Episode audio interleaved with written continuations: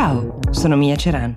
È lunedì 13 giugno 2022 e questo è The Essential, il podcast di Will che ogni giorno seleziona e racconta per voi notizie dall'Italia e dal mondo in 5 minuti.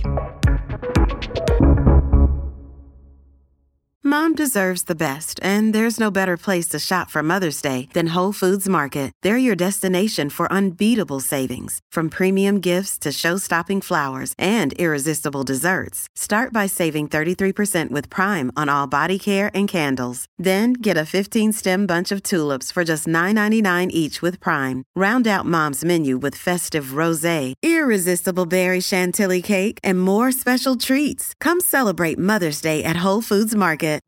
I referendum sulla giustizia non hanno raggiunto il quorum, come forse eh, sapete e come molti avevano previsto. Forse la politica potrebbe cogliere l'occasione per fare una riflessione su come e anche sul quando sia stato chiesto ai cittadini di votare su temi molto complessi sicuramente e di come forse si sarebbe potuto trovare un modo per informare di più e forse informare meglio. Ma questo è un discorso piuttosto strutturato. Noi iniziamo la nostra settimana parlando di un altro altro tipo di riflessioni politiche ex post. Sono passati sei mesi da quando Angela Merkel ha ceduto il testimone di un lungo periodo, 16 anni, alla guida della Germania ad Olaf Scholz. Non sono pochi i tedeschi che rimpiangono la sua leadership, ma c'è un tema ricorrente che torna come una critica ex post per l'appunto e riguarda il rapporto dell'ex cancelliera con la Russia e anche con l'Ucraina, o meglio, le conseguenze di alcune sue scelte in merito alla gestione di Vladimir Putin. A cosa mi riferisco? Nel 2008 si discusse per la prima volta del possibile ingresso dell'Ucraina nella Nato. Gli Stati Uniti eh, furono i più grandi sostenitori di questo ingresso e a dover eh, iniziare il percorso non c'era soltanto l'Ucraina eh, potenzialmente ma anche la Georgia. Questo come sappiamo è un tema chiave nel conflitto che è in corso adesso da 110 giorni a questa parte e fu proprio Angela Merkel a bloccare il tutto, ad opporsi strenuamente spiegando che questo piano di adesione alla Nato sarebbe stato interpretato come una dichiarazione di guerra dalla Russia di Putin. È difficile stabilire se, boicottando di fatto l'adesione dell'Ucraina alla Nato, la Merkel abbia in qualche modo sostenuto, anche se non era il suo obiettivo diretto, ovviamente la causa russa, ma qualche giorno fa, nella primissima intervista che l'ex cancelliera ha rilasciato da quando non è più capo della Germania, ci ha tenuto a spiegare questa sua posizione. La prima considerazione da fare, ha spiegato la Merkel, è di contesto. L'Ucraina all'epoca non era il paese che è oggi, era guidata dagli oligarchi innanzitutto e l'opposizione, quella che riusciva a farsi sentire almeno, era divisa. Yulia Timoshenko, Viktor Lukashenko incarnavano entrambi le forze riformiste, ma erano agli antipodi, il che rendeva la democrazia ucraina ancora fragile e qualora Putin avesse deciso di invadere il paese nel 2008, all'epoca, in seguito appunto alla provocazione dell'adesione alla NATO, Nato, non è detto che gli ucraini avrebbero trovato una guida valida e solida come quella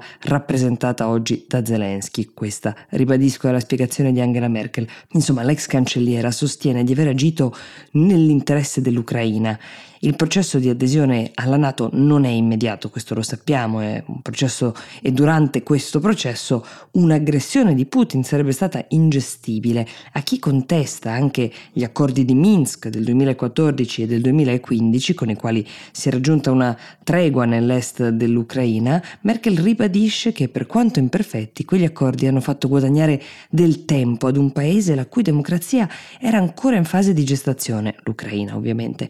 Zelensky sempre detta della Merkel, rappresenta la nuova Ucraina, la sua leadership in tempi di guerra è fondamentale per il suo paese. L'Ucraina è stata, come potete immaginare, il tema principale di questa prima intervista dell'ex capo di Stato, oggi 67enne, però sono emerse anche alcune curiosità a margine, soprattutto relative ai primissimi tempi dopo che Angela ha lasciato la guida del paese, periodo in cui ha raccontato tra l'altro che faceva lunghissime passeggiate lungo il Baltico, sempre con un cappuccio in testa per evitare di essere riconosciuta e cuffiette nelle orecchie, sempre con audiolibri. Tra questi, gli ultimi che ha riascoltato, c'è Macbeth di William Shakespeare.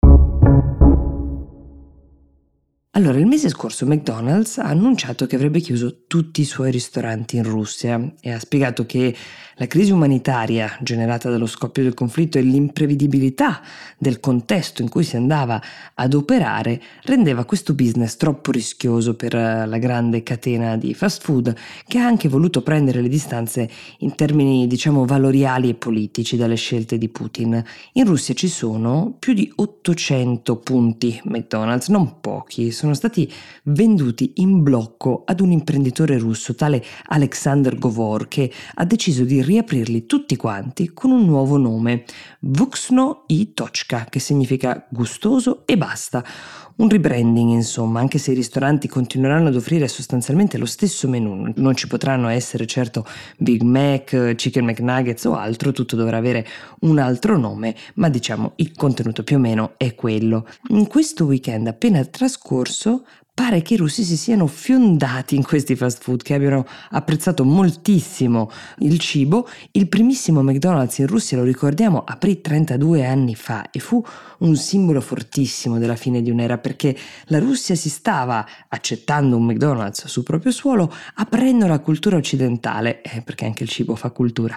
I russi accolsero con grande entusiasmo questa novità e McDonald's ha continuato ad aprire nuovi ristoranti fino ad arrivare appunto a 800 prima di decidere decidere di fare armi e bagagli e abbandonare il paese. E c'è chi vede qualcosa di simbolico anche in questa nuova transizione, in una Russia più autarchica che fa da sé e produce per sé quel che desidera, inclusi i fast food.